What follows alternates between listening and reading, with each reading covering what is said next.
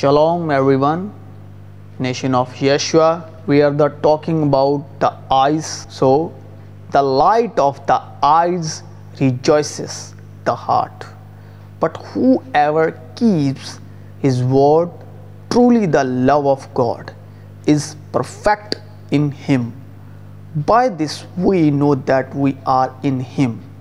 For all that is in the world, the lust of the flesh, the lust of the eyes, and the pride of life is not of the Father, but is of the world. And the world is passing away, and the lust of it. But he who does the will of God abides forever.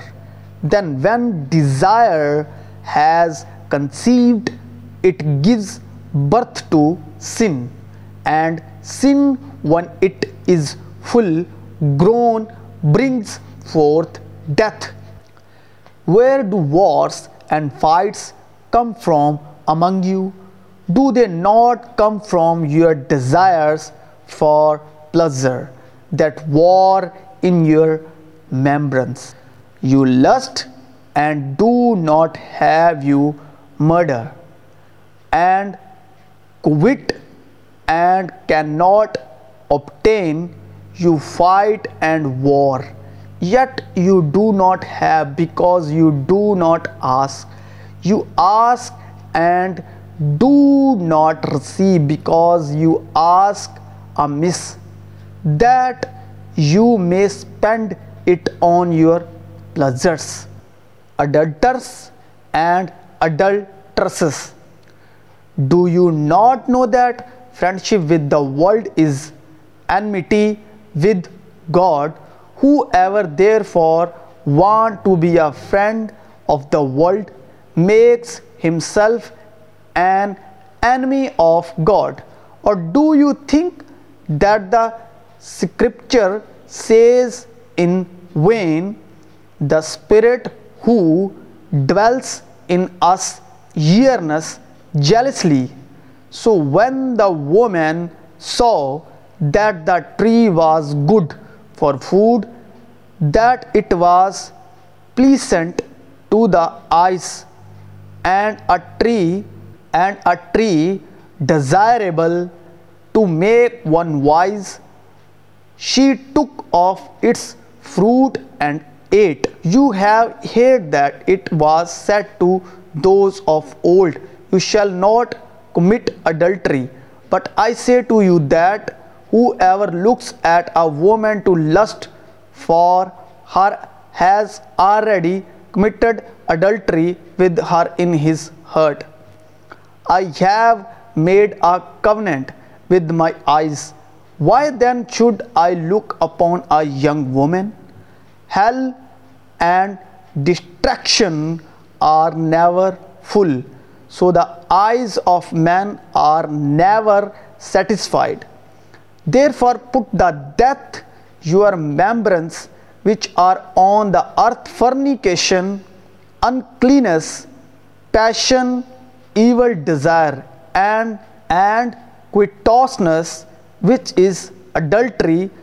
Because of these things the wrath of God is coming upon the sons of disobedience.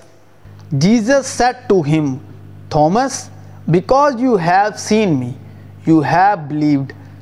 Blessed are those who have not seen and yet have believed. Not that anyone has seen the Father except he who is from God. He has seen the Father. No one has seen God at any time. The only who is in the bosom of the Father, he has declared him. Beloved, if God so loved us, we also ought to love one another. No one has seen God at any time. If we love one another, God abides in us, and his love has been perfected in us. By this we know that we abide in him and he in us, because he has given us of his Spirit.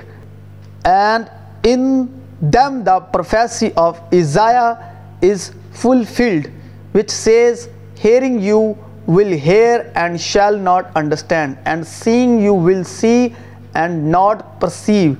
For the hearts of this people have grown dull, their ears are hard of hearing, and their eyes they have closed, lest they should see with their eyes and hear with their ears, lest they should understand with their hearts and turn, so that I should heal them.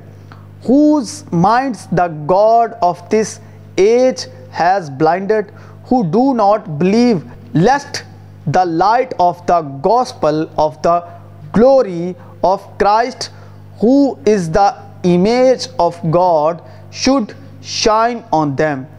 For we do not preach ourselves, but Christ Jesus the Lord, and ourselves your bond servants for Jesus' sake.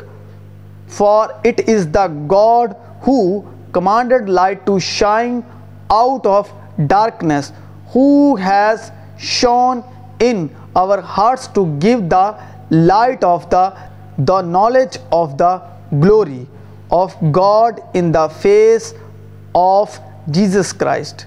That the God of our Lord Jesus Christ, the Father of glory, may give to you the spirit of wisdom and revelation in the knowledge of him, the eyes of your understanding be enlightened, that you may know what is the hope of his calling, what are the riches of the glory of his inheritance in the saints.